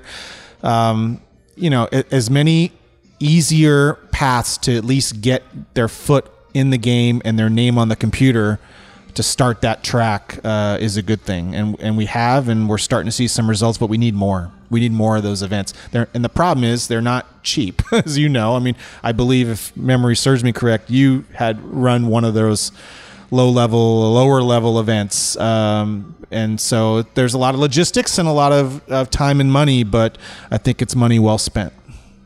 The main purpose of this podcast is to basically tell everybody in tennis what they're doing wrong and that I hate them. One of the one of the side uh, benefits of talking to Mr. Potkey is that uh, he beats some of that out of me a little bit as he talks, and I think that is definitely one thing that the USTA really can do very effectively is provide the, that calendar, maybe even provide some support for the, the people running those uh, tournaments and and then ultimately build that structure, and then all the free market people, coaches all across the country can help fill it in with players. Uh, so hey, you made me like the USTA a little bit better today. I'm glad to hear that. And from a selfish, I put my officiating hat on. Obviously, it's more opportunities for our. Uh, the next generation of supervisors to work, our chair umpires, you know, and, and I'm that's part of the reason why too. I think we want to do that, the selfish part, but there really is a player benefit to it. So, but again, it costs money, so it, it can't happen overnight. But I think we're on the right track. We need to keep that going. Well, I, I, tell everybody all the time, trying to give them lots of different ways to go enjoy this sport, whether it's go watch their local Division One or even Division Two or Three or JUCO. I mean, there's really good tennis out there everywhere. And if you're a three-five league player, guess what? They're better than probably what you've seen or experienced. So it's worthwhile. Uh, but also support it financially in every aspect that you can, uh, because you're right, exactly right, that the resources need to be there, um, and the grassroots is going to you know work from the other end to help do that. But uh, well, listen, I'm going to let you get out of here. I'm sure you got a lot of USTA tennis saving to do. Um, so uh, I was really appreciate you sitting down with us, and always appreciative of the tidbits and the knowledge and the nuggets that you that you bring, give to me on or off the air. So good to see you. Thank you. Well, thanks, Coach. Make sure I spell your name right. I'll send that check to you. But uh, good luck. Good luck to you this season. No impropriety here, people. All right, thank you. Uh, there you go. So it's hard to tell whether he likes me or not, but you know he, he's very uh, affable, so he faked it like he did. Um, so Darren, appreciate you uh, taking some time, and uh, and I'm sure we'll see you again sometime. Maybe next year's U.S. Open. Yes, this will be a yearly visit for you. Now, the next guy that um, I didn't actually run into him, I texted him. So, as I characterized him, semi-famous. Yes. uh, and he agreed with that. Actually, The coach runs in celebrity circles. there we go, semi-celebrity circles. Um, but no, if you remember, I don't know how many podcasts ago, I mentioned when I, I was in Austin, I went to go see a stand-up comedian and gave him a tennis lesson. Right. Uh, he's a huge tennis fan. He's from New York, or he's not from New York, but he's been in New York for ten years or more, uh, and he performs in New York, but also around the world, actually. And um, and he's a huge tennis fan. Goes to the Open, watches it, and so I thought, you know what? Let's get a perspective of somebody who's in the city, who's from the city, uh, living here in the middle of this mayhem, and uh, and and how you know the whole tournament fits into their life and both being uh, a spectator live as well as on TV and just kind of living in the same city. I'm, I'm a little jealous because I'm a Steelers fan. I don't live in Pittsburgh. Right. I don't live near the stadium where my team plays. I live actually near a stadium where a dumb team plays, a team that I quite frankly um, I hate. Yes. Uh, and that'd be the Cowboys, a big rival team. Right. So it's almost you know the same kind of thing where if you live in the in the in the city where a major tournament is, even if it's not the US Open, even Indian Wells or Right. Miami or whatever, it's like you drive by the stadium, it's like, Yeah. oh yeah. Well, That's- and with New York being so hectic, does it even get any busier during that tournament, or is it just always like that? You know what? It's funny. Um, the city, first of all, that is the largest annual sporting event in terms of attendance Right. ever in It's the almo- world. isn't it almost like a million people a year, or pretty close? or more. I don't know. It's mayhem. But the city does so much on so many fronts that this is just another thing it absorbs. You can't tell. I mean, I always say that if you're two blocks over and a crane falls off a building and crashes to the ground, you you'll never know unless Right. you happen to walk past that block Yeah. or you see people running. Um, it- it- yeah, it's it's it's amazing. Um, that city is amazing. Um, Because even like here, as you were saying, the Cowboys, they have a game. I mean, unless you're in that immediate area, you're not really noticing. But in that area, you're it's totally crazy and Right. traffic and everything. in basketball in downtown, hockey in downtown. You know, it, no, the city absorbs all of this. And and listen, the roads suck so bad, Right. and there's always like cones and tra- it's always just you have no idea what the hell you're doing anyway when you're there. Right. And so it none of it makes sense. So it looks no different around in and around the stadium. Uh, that's not true. It does look different. and probably the subway's obviously busier, I'm sure, and all that. only one car, only one one route, the seven train, Yeah. really, the one that goes out to um, it goes right in between Old Shea, which is now Citi Field, uh, where the Mets play, and then literally the other side, same stop is uh, the tennis center. But uh, yeah, that's a good question because it's like uh, I'm, I'm getting here, I'm wide eyed, you know, Right. f- you know, fresh faced uh, country boy uh, in the city, not really, but uh, you know, but it's like wow, everybody's got to be you know, just a buzz about this tournament all over the city. Nobody gives a shit. Only tennis people. Right. Uh, we talked about it that a little bit with this next guy. Um, and again, you may have remembered him from an uh, episode gone by where, where uh, I gave him a tennis lesson. Um, but uh, but anyway, uh, sat down with uh, Joe List for a little while and uh, had a chance to ask him about uh, about tennis, about the city. Um, so take a listen. All right, so we've uh, had a lot of big time tennis people who know a lot of stuff about this game, but that bores me. So I have somebody who knows literally nothing about tennis. Would, would that be fair to say? That is unfair to say. I know a lot about tennis. I know how to keep score. I know how to play a little bit, and uh, I'm a big fan. Now, if you thought that little bit of uh, audio was funny, there's a reason for that. Because I am with semi famous. Is that rude? Uh, I would say, yeah, semi quasi famous. I'm like second round famous. second round famous. Uh, he is a stand up comedian, and I'm not kissing up to him because I already got him here, so he's stuck. Uh, one of my favorites. One of my favorites. Uh, uh, stand up comedian Joe List, based out of New York here. And where he is is exactly why I have him here because he is Mr. All About New York, including all about the U.S. Open. And uh, and when I heard him say that on his podcast, I said, "Dude, I got to contact him." Uh, do you remember my first email? And was it slash a little creepy slash? Oh wait, this is a tennis guy. I love tennis. Um, I think I remember the first one. You asked me to send nude photos. Um, kidding. Uh, no, yeah, I remember you offered to give me tennis lessons. I took them, and it was great. It was really fun. You're the only person I've ever met up with on the road that I didn't know. That's a big compliment. And uh, now I feel like I know a lot about tennis. I feel like I'm a I'm, I'm hurt by the original tennis. Knows nothing about tennis. I'm very hurt. Well, I was just trying to set up a, a, a you know a premise here uh, that you're ruining. Uh, no, no. So yeah, so he was performing in in my home state of Texas, and I saw that he was doing that. Now, really, I was just trying to score free tickets, which incidentally you did not provide. I apologize, but I'm here now doing a podcast. This is even better. That's an excellent point because content is king. No, no, but uh, on a serious note, but not a serious note because he's a stand-up comedian. So uh, he is a tennis fan, but doesn't have a lot of experience playing tennis. And as it, for everybody out there who's been listening to the podcast, that's something that always fascinates me because I've been doing both forever.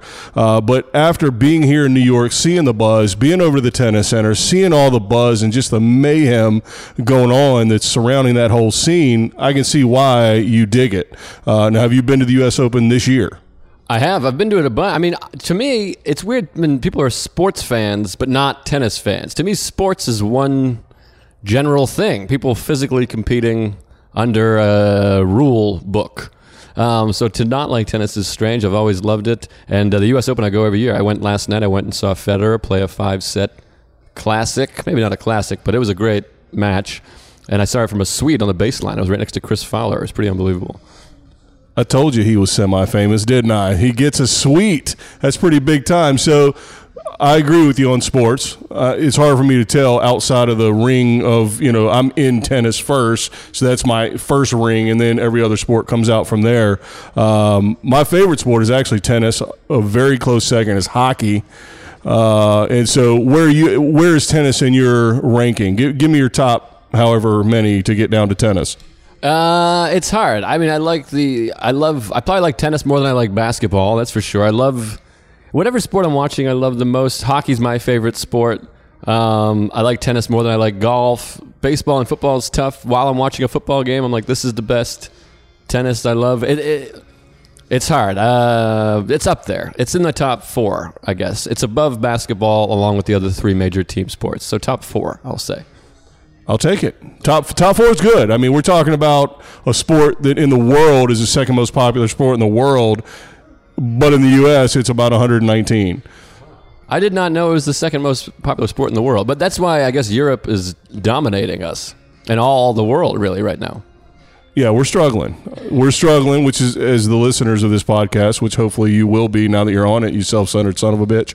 Uh, you know, the, the idea of this podcast is for American tennis primarily. We talk about everything, but you know, my passion is to really help shed some light on this game for people out there uh, like you that maybe have some interest in it, don't know a lot about, but you know, this is the podcast will be a go-to place. So now hockey, big fan of that, but I think one of the big draws for any of the sports like that, the team sports, the major sports, uh, is the city that you're from. You know, you're a dirtbag New Englander, so you like all those awful New England teams. Is that the case? I would say extremely successful New England teams. Um, Patriots have won five Super Bowls in the last whatever 14 years. Um, but yes, I love all of them. Boston Bruins won the Stanley Cup 2011. You remember? Celtics won in 08, and the Red Sox have won three times in the last 13 years. So it's a very successful area, and uh, I love all of them deeply, and I hate everybody that says anything negative about them.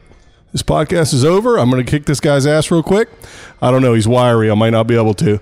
Uh, the biggest thing about tennis that's tough, for, particularly for American fans, is we don't have a city to rally around like we do with our team sports. And furthermore, we don't really even have an American player on the men's side.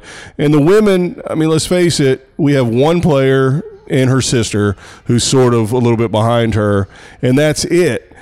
Does that matter to you? Do you get into American players, or are you just a fan of the uh, beauty, the art of tennis? It, it, matters, I guess. I mean, it definitely makes a difference for most people. I mean, I love the sport anyways, so I enjoy watching it. But it would definitely be nice if we had an American. I tell you though, that uh, fellow the other day, Frances uh, Tiafoe. I mean, that guy seems like he might be the future of American tennis. But it's also weird with tennis. Sometimes you have a match where you're like, like remember, um, what is her name? Melanie Udan. Oudin, do you remember her? She had that crazy Cinderella run. I was like, this woman's the future of tennis, and I'd never heard her name again since then. That was 09 or whatever. Uh, I know my tennis. Um, but yeah, hopefully uh, Frances will be the future. And then this year, the tournament's wide open for these Americans, Isner and Querrey. Uh, um, so yeah, I definitely want there to be an American. And then when I was a kid, the Americans kind of dominated a little bit with Agassi and Sampras. It would make a difference, I think, for you know pedestrian non fans, but. I don't know. Um, I forget what the question was, but yeah, I root for the Americans. I want an American to win. Yeah, I think also Serena dominated for so long that people just become blasé about it. They just go, oh, or whatever, and she's on steroids. Wow. She, uh, God bless her, she literally just had a baby today. You animal. And as far as Oudin goes, uh, you may have uh, not heard for, from her for a while, but oddly enough, she just retired within the last week. I got a text. Um, now, what if you what if you had some uh, you know Southie kid? Uh, I can't do an accent. I'm not going to embarrass myself by trying. What if you had some Southie kid coming up? Would you be would you and your city be out of your mind? Because listen, I've had some success you have five Super Bowl. You don't have quite six like Pittsburgh does. And I don't remember when the last time Boston won a Stanley Cup because the Penguins won the last couple. Um, and so I've kind of been blinded. Um, the Pirate. Oh, never mind. Um, and the Pittsburgh Pisces. That's our basketball team. If you remember that movie, it, it's a movie from the '70s. It's not real. Uh, so if some Southie kid, I don't even know what Southie means. I've just heard it on TV. But if some Boston kid, would your whole city get behind him and be a little more kind of fired up and hyped up about it? Yeah, for sure. I mean, of course, it would light the uh, imagination and excitement. I mean, we had Tiger Woods, which got everyone playing golf. It revolutionized golf. Everyone started playing. So you kind of need that for tennis. And we have four of the best players of all time. I mean, the number one and two players of all time, it seems like to me, playing. Maybe Djokovic, top three. I mean, as athletes keep progressing, so you have the best tennis players ever playing. Um, but I don't know how much difference it. I don't know what the numbers are if it's going up or down or getting less excited. But certainly a Boston kid would be amazing, especially from Southie. I just imagine him going. I'm playing a kid named Querrey, dude. Um, but yeah, I hope there's something. But I think we talked about it before. It feels like most of the athletes from America go play basketball. It's the same issue with soccer and tennis. Where uh, the best athletes are playing basketball and football. No, that's for sure. Um, soccer is growing faster than we are. I think it's picking up more steam because it's easier to get into. It, you, you throw 22 kids out there with one ball and they can run around like maniacs and they're doing good. With tennis, as you have seen, you know, we went out to the courts. I gave you some pointers. It's it's not just a pick up and I can do it well immediately. Although my tutelage, I mean, come on, it, you did pretty great. How do you feel about your uh, your game at this point? I feel great. I show them the label, I roll the wrists, and I check the time. Uh, I know what I'm doing out there. But the other thing is, I know people have said it, it's annoying, but the scoring is also, people just see it and go, ah, that's Greek to me. I can't figure that out. That's an excellent point. That's an excellent point. And I think to your point about athletes in America going to play the major four sports because they're way more popular is also something. I mean, I go out and recruit for college tennis and it's hunting and pecking through uh, you know a small group whereas my baseball coach at our school he goes out to a field and, there's a sea of people playing baseball he'll never get to all of them and and so you see that difference. So for me, you know, that's why sitting down with you is really aside from you, you're semi-famous. So I'm to maybe get an autograph with just like your first name and maybe last initial, maybe. Uh, but but it, I like sitting down with you, and, and it got me excited that you were excited about tennis because anybody that shows some sort of level of uh, you know um, excitement about this game, I want to push out there as much as possible, also, and give them as much as I can to keep fanning the flames. Um, so hopefully, I've, I've done that. I got you here. Yes. Well, maybe I can be uh, a spokesman for tennis. I have a podcast. I can Tuesdays with stories. Uh, maybe I can push it more and try to get people more into it. I was teaching a guy how to score yesterday or how the score works. But uh, can't we just change it to one, two, three, four tie? He's almost going to win. I mean, couldn't we replace 15, 30, and 40 with one, two, three, four? Yes, you have just. Li- I had a guy in here earlier who his the breadth of his knowledge of tennis is astounding. You virtually know nothing, and yet, and yet, I think you just changed the game for the better for all time. Well, I mean, they keep score like that with the tie break. Why can't we just do it for every set and game? Agreed. I do think that would make some difference. Seriously, I think the kid turns it over on TV uh, to tennis on you know kind of surfing, and they come across tennis, and they might like the action, but they have no idea what's going on. And I think that that's you know football's ubiquitous. It's a very complex sport, but it's ubiquitous in the United States. And I know you don't know what ubiquitous means. It means it's everywhere. Uh, and, and so it's easy because you're around it from day one. You're out in the parking lot, you know, or out in the sandlot playing. And so you know how to keep score. Tennis is not like that. When did you learn how to, and how did you learn how to keep score? I kind of just learned by uh, watching enough tennis. Like you, you watch enough for a while, a couple hours, and you're like, okay, I see where it's going now. And then uh, I don't know. I guess you could Google, but even trying to explain to somebody, y- it's still difficult because you're like, uh, you play, but you just go, all right, it's four points. And then you got to win by two. It's like essentially it, but that, even that doesn't make sense because then it's deuce and advantage and all that crap. It should just say play to four, win by two, and then it's instead of deuce and all that, it's six six, it's seven six, it's seven seven, it's whatever. Yeah, I think win by two is a universally accepted scoring system in every sport you ever played as a kid. Uh, that's a pretty normal, you know, situation. And so, anytime I look at anything and I don't understand it, the first thing I say, "Well, this is stupid," and then I don't do it. Yeah, well, especially when love people just I, literally I've watched so many people dismiss it just by going love 15 love. Why do you get 15 points for one point? Ah, they go it's stupid. Yeah, this is stupid is probably a pretty good descriptor. So, all right, so let's talk about get away from how awful this dumb sport is, and let's talk about you. I've heard now you're from Boston. You moved here to pursue comedy. That didn't work out for you. So now, no, no. Of course, he's again. He's toured all over the world, um, and I, like I said, he's my favorite. One of my favorite. I'm going to say favorite because he's right here, and and so you are all about this city. I hear you on your podcast, Tuesdays with Stories, which, by the way, if you listen to this podcast regularly, you're not too offended That doesn't mean you're going to be a big fan of the old Tuesdays with Stories because he goes quite. They go him and his uh, co-host uh, Mark Norman go quite a bit further than I do. I think I say shit and asshole, and that's about it. Um, so if that's as much as you can take, please don't tune in. And if you do tune in, don't hate me for it. All right. So what was I saying? So, but I've heard you on your podcast talk about well, you tell stories, obviously, and you'll tell stories about being in the city and just you know these magic nights that come together because this city is just alive, and this city does a lot throughout the year. A lot of major things are here. How big is the U.S. Open in regards to this city? Um, you know, is it even a blip for people that don't know about it, or does it take over the city? Uh, it's weird. I guess it's all perspective. There's so many people. It's like America, where people like everyone hates, everyone loves, uh, you know, whatever celebrity, and you're like half the people have never even heard of this person. So there's like nine million people here, so it's a huge deal to a lot of people. Obviously, the tennis world is all here, uh, and I know a lot of people that aren't real tennis fans, but they go out there. It's something to do.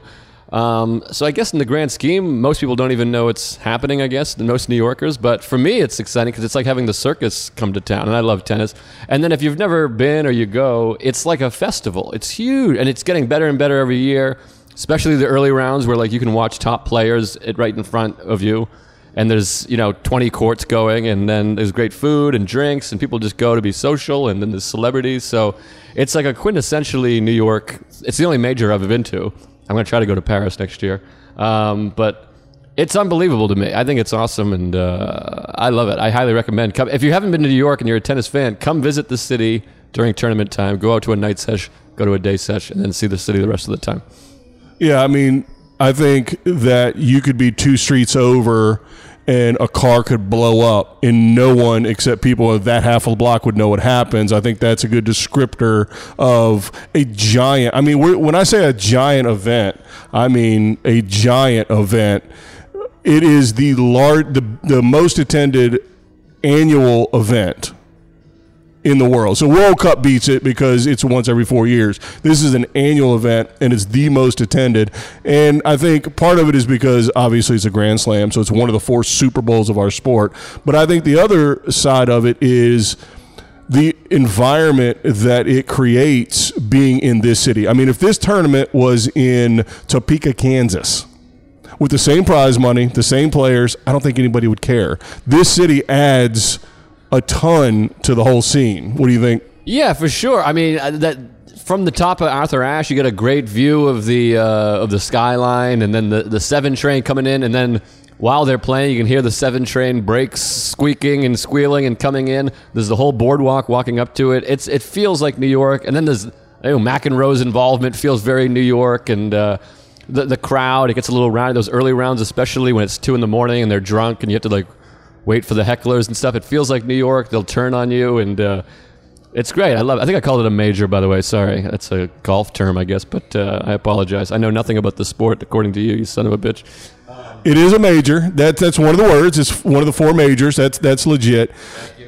So the whole vibe in New York for sure is is surrounding this event. And I think they play off each other.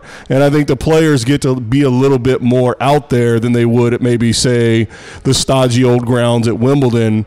Um, do you like watching the other majors as much like on TV because obviously you're not there so you can't compare going to New York to going to Paris but do you like watching those other events does it seem a little more demure compared to uh, the maniac action here I mean, I don't know what demure means, but um, I wa- I don't watch Australia too much or Australia, however you say it, because of the time. You know, it's hard to watch, but uh, I watch the French as much as I can. Wimbledon, I love watching. I do love. Wa- I, I mean, Wimbledon seems like the most classic. You know, they're in white. It's grass. It feels like Wimbledon, um, but. Uh, yeah, but uh, U.S. Open I watch the most because it's you know it's I'm of that uh, time zone obviously.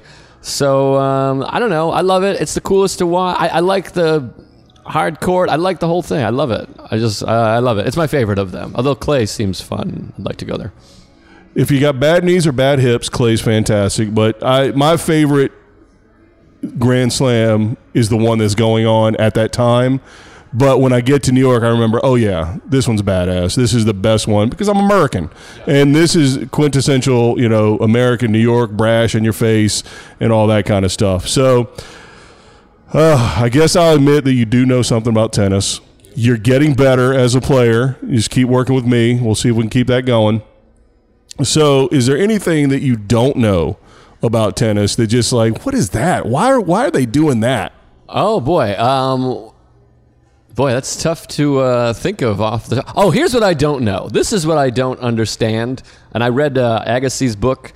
I don't understand how exactly the rankings work. I've tried to. I know there's a point system, and then at, before every major, they're like, "All right, if he wins this, he'll be number one." I don't understand what it means exactly or how the points gather up. You just gain points by winning your placement. Yeah, it's a lot like Pokemon. No, I have no idea what Pokemon is. All right, so it's a it's a 12 month rolling scale. So let's say we start at January, and every let's say everyone plays the exact same tournaments just to make the math easy. Let's say you get 10 points for winning a tournament. You don't, but let's just say that for math. So you play a tournament, you win it, you get 10 points. Now you have 10 points. Now you keep those 10 points and you add points to it as you go throughout the season. Now when you get back around to that tournament January 1st, those points for that tournament are going to come off. So whatever you do at that tournament the next year, those points replace the points. So if you won it last year and you don't even play it, you are automatically down 10 points for that 12 month period. So it's a rolling 12 month point system. So when, the key words you'll hear is you know he or she has points to defend. Um, a good a, a, good way to look at like the women right now. There's there's a number one is up for grabs. There's three women that can win it or that can take over number one after this tournament, and it's because of how uh, it's connected. How many points they have and how many points they they had last year at the U.S. Open, and how that factors in how they do in relation to that. Because those points are getting replaced by this year's points. Did that make sense? Not really. And then how often do they redo the rankings? Well, they they don't. Every, every, it's a continuous clock. So we're going through the calendar. So you play January. Last year's January is gone. You just replaced it. So if you if you won, that's the only tournament you won. So you won January first. You got ten points. You're to have ten points. You didn't win anything else all year. You're still to have those ten points December thirty first. Now January 1st comes around the next year. If you don't play that tournament, that tournament falls off and you have zero again. So now, if you won January and February, you had 20 points. You had 10 for January, 10 for February, won nothing else. You get back around to January, those 10 points fall off. You don't play it, you get zero. Now you only have 10 because you got February's points from last year still. So it's just a, it's like a conveyor belt of months going around and around. And as you, as you move to the next month, that one's going to fall off. So it just keeps going. So it gets so they they you know so yeah there is that your your face is not uh, encouraging. It's still confusing. So how often is there a new number one? Once a year? You're not just number one all year. It happens changes. Right. It does change. The stat sort of that matters, I think, at least the stat I point to to keep my claim together that Pete Sampras is the greatest player in the history of tennis, is the year end number one. So you finish at the end of the year number one because all of the points have been played throughout the year, and so you kind of have done how you've done. Um, but yeah, it, it, changes or can change throughout the season depending on points. Um, but uh, but so they, they you know so number ones change at any point in time that the points change. Um, but what you've seen in the men is those top four guys, Federer, Murray, Djokovic, um, and Nadal, is they were so far ahead at different times that they people couldn't catch up. So even if they won, you know, a lot of matches, they just couldn't catch up. So hopefully that shed, still doesn't look like I've shed any light. A, a little bit. I mean, I kind of understand it. It's weird, but so this is the last. The U.S. Open's the last Grand Slam of the year, and then Australia kicks it off again. Right. So this is the last grand count for this calendar year. So when you hear that they won the Grand Slam, they won all four. Technically, it should be the same calendar year, although holding all four in a row. So if you didn't win Australia in 2017, but you just won um, French, Wimbledon, U.S. Open, and then next year's Australian, you're holding all four titles. You have all four cups just not in the same calendar year. Um, there are a couple events here and there. There's a year-end championship that the best kind of an invite to the best players on the men's and women's side, and that's for points. And then you know, there's various other random tournaments here and there, but it pretty much goes dark until um, the sunshine down under. So. Now, what about this uh, this Rod Laver Cup? Do you think that's going to be something? This Europe versus the world? Could that be a thing? A big event? Now, I don't think he's he's been listening to my podcast here, people. But we did talk about that uh, last week, so I'm actually even more impressed and feel like more of an asshole than I think he didn't know anything. But that's pretty impressive. It's just some new competition money grab that they're trying to. I, I literally have no idea. They don't even have a site for it yet. I don't think so. I think. Well, they announced it's going to be Budapest. Isn't that what they said? Are you shitting me? I swear to God, Budapest is September 20th through the 22nd. Is that a city or a country? I'm not sure. Budapest is a country, a city in Hungary. Wow. This guy. Oh, I see. So he performed there. Uh, yeah. So it's just a new, uh, just a competition. It's going to be a little bit different of a format. Um, it's basically like Ryder Cup in golf, if you're familiar, where it's uh, Europe against America. Um, this one is going to be uh, Europe against the world, which you just mentioned earlier. Another tidbit that you of your knowledge in tennis um, that Europe is kicking our ass. This is going to give them another chance to kick our ass. Uh, so it's a competition of Europe versus the world. So that means they have Federer, who's from Europe, Nadal, who's from Europe, Djokovic, if he wanted to play, he's from Europe. So uh, Andy Murray, Europe. If they were all healthy, the top four players in the world would be playing against our awful players and one guy from Canada. Yeah, well, maybe uh, Del Potro is he in there or Nishikori? Those guys are good. They are both from the world, and so uh, I think they're in the mix. I don't know if they're done picking the teams, but it's not, I'm not going to watch much of. I probably will because I have a podcast, but I, I just don't want to see our guys get their ass kicked any more than they have been. Right. I, lo- I love uh, Nishik. I got to see uh, Nishikori play uh, Wawrinka in the quarters a couple years ago. It was a great match. I don't know if you remember it.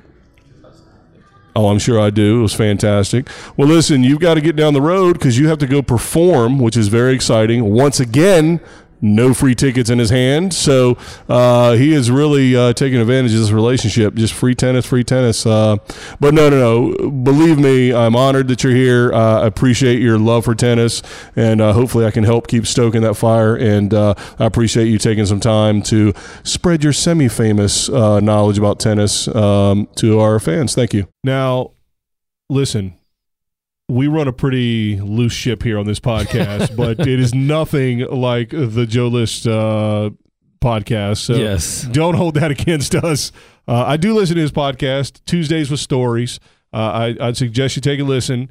If this podcast, if the Tennis Revolution podcast is barely enough for you to handle, I would suggest not tun- tuning in to Right. uh, Tuesdays with Stories. Um, but uh, but listen, he's a stand-up comedian. He lives in a different world. Um, but uh, but anyway, so yeah, so I appreciate him taking the time. Um, he was actually on the on his way to perform in Manhattan. Got off on a different stop, popped into the hotel. We sat down in a back room in a lobby where you get some quiet, sort of, and uh, and uh, he was nice enough to spend uh, close to an hour with me. I don't know how much my our uh, producer uh, cut it up and got rid of stuff, but I think he left about two minutes in. there it is. Um, but uh, yeah, that's two minutes without us. So, Right. Uh, it's tough for the listeners to handle. So, but yeah, so that was just some insight from uh, from a local, as it were, and uh, it just gives a different different uh, look at the uh, U.S. Open and what it you know what it all means to Well, somebody. I, I wonder if you if you've been there for 25 years, if you just sort of like, oh, it's the U.S. Open again, you don't really pay attention. Uh, you know, I don't think it ever gets that mundane. I would assume, especially if you're a tennis fan. Well, if you're a tennis person, um, fan, player, coach, or whatever, um, it doesn't get old because it's a it's a giant event and it means a lot points wise and money wise and all that kind of stuff. Yeah, it is- History-wise. it is different players every year too. But if you're a New Yorker first, and then maybe somebody who you know, it's it is part of just another thing to do in New York for a lot of people. You know, for anybody, Right. for a lot of people that actually attend. I mean, obviously, there's 11 million people in and around New York, Right. and or more who uh, hell I don't know, and so obviously a tiny percentage of those goes to Yeah. the U.S. Open. But with that being said, because you know we're talking about the attendance, a vast number of those are from everywhere. Yeah. you know what I mean. So, um, so for but but for a lot of people, it's probably just another thing to do. It's like going down to you know Rockefeller Center and ice skating during Right. winter or whatever else all that the city has to offer. Uh, it's just kind of another activity. Yeah, I would like to see the breakdown of the the fans at the Open. How many are from New York, and how many are just like not even really tennis fans? It's like you said, it's oh, let's go to the U.S. Open today and see what's going on and watch a couple hours of tennis, and then leave. Right. Like they really don't have a vested interest in anybody. They just want to, like you said, something to do. Well, we should probably make this podcast about four hours. Don't worry. don't worry. We're not. We're not. But this is it, man. What do we got? We got Yeah. the Rod Laver Cup, Yeah, which is and we they're trying to promote that so badly. I know. I know. and then we've got obviously the year in championships. Which who's going Um, to play in the men's? There's who nobody knows? left. Who knows? But um, but yeah, that's it, man. Yeah. Almost tennis is over till January, but don't don't forget about us No, because we're here every week. that's right. It's what it's about. Now we've been distracted talking about oh this tournament and what this player's doing. Now it's time in the off season to fix tennis, That's right. to fix American tennis and tennis in general, and tell all these people that are in power that are doing stupid stuff on how to how to fix it. Yeah, we can get in the meat and potatoes of tennis now. The serious issues that need to be fixed. Yeah, and then we won't sound so dumb when it comes out on Tuesday and the tournament's already two days gone, and, and we look like idiots. Well, and I don't think some of these big players are going to play the rest of the year. Even some of the ones that haven't said that yet. I think they're like Federer. I would be surprised he plays again this year. Maybe he plays the year end, but even Maybe. that, I wouldn't think he would play. Yeah, maybe He's all about the Grand Slams now. I if it's in Dubai, he'll play. He always is in Dubai. I don't know where it's at, Right. But he Uh, always plays in I Dubai. don't even know. Makes me ill. Um, yeah. So uh, that's it for the basically that's it for the tennis season. Yes. Which again, if they did it right, like we'd want them, it'd be a more segmented, pronounced season, and maybe wouldn't wouldn't have all these damn injuries. But Well, yeah, the year end should be next week, and then it should be over for three months. yeah, But instead, we got to wait two months for the year end. and or then- push the U.S. Open. He can't push it back, but right. pretty soon it's gonna be too cold in New York. So anyway, all right. Well, All right, sir. I mean, Rebecca missed out on this one. She did. Welcome back. By the way, we didn't go into enough on the fact that you picked Kevin Anderson. Thank you. We both picked Federer. I was going to brag for the whole hour listen, if he had won the tournament, but he didn't, so I didn't want to she brag. equaled your pick. I know. I think she picked Keys. She did. Who did I pick?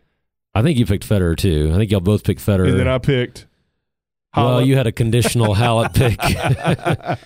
and who uh, did I pick? If I uh, well, I think you might have said Venus, maybe Venus. If don't we don't know. have her here, she normally charts all our picks. I know. Uh, to throw it in well, face. when they're wrong, when right, they're exactly. wrong. She doesn't probably didn't write down Anderson once No. he made it that far. Right, but that was. Let me tell you something. That was an intuitive, insightful, impressive pick. That describes me to a T. Well, what I was going to say is I don't know how the, how the hell it came out of your f- dumb face. Well, I will say I did look up after a few rounds his odds when this tournament started. And he was 125 to one. Of course, I didn't bet any money stupidly, which I wouldn't have won. But it would have been nice to have a. Well, little, can't you bet them to the final? Like in their, yeah, in but I'm sure the odds got better each round.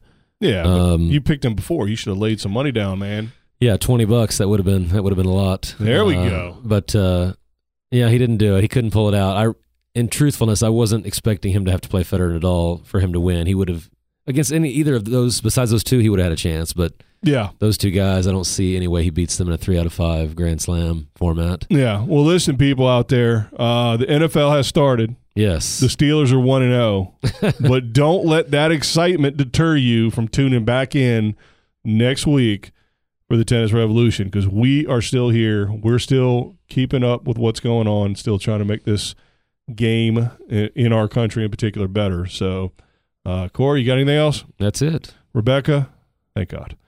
um, all right. Well, everybody out there, oh, got good news. Yes, Good news. I don't know what this means, but I think I'm going to say it right. We are now also on Stitcher. So we're on iTunes and we're on Stitcher. All the Stitcher people have been waiting, clamoring for us. I don't even know what that means. I, I have no think clue what what it means, means. is that if you have an Android, you can more easily download and like subscribe and do Okay. whatever all that stuff means. Is that what they use in China? I don't know. I don't know. That, again, I don't think they have the internet in Okay. China. So if you're listening to, the, to this podcast in China, thank you for taking the risk. But listen, just don't. All right, just come on. I can do without one or two listeners. You know, because I don't want you to disappear. in Right. in a- what's a gulag? Do they have gulags in China? Probably not. They send Well, if they do, they're not called Ah, gulags. exactly. All right, Corey. Anything? So yeah. So Stitcher. So if you have Yes. friends and they have a and they don't have an iPhone, why are you friends with these morons? After that, if we you just lost any potential new listeners we could have had. if you can get well, they couldn't because they didn't have iTunes. True. So so hopefully they won't listen to this one. They'll listen to next week. so if you if you do have an Android for some reason, uh, I guess Stitcher means you can listen uh, now. So if you have a friend with Android and you haven't defriended them because of that, uh, tell them about us. Tell them to download Stitcher and uh, and subscribe and uh, check us out. And uh, tell all your friends, do all that stuff. Of course, definitely go to our webpage, uh, tennisrevolutionpodcast.com. You can contact us, give us ideas, tell us how much we suck, uh, or in my case, how awesome um, we are. And uh, congratulations, Corey, every now and again on all his, uh, uh, one pick out of 50. Once a year, every once in a while. good. We're not going to mention my women's pick, but I did There pick we- Anderson. There we go. So to win the women's, are we doing that now after the? Yes. All right. So thanks everybody out there uh, for joining the revolution, and uh, we'll see you next time. Bye, guys. Maria, call me.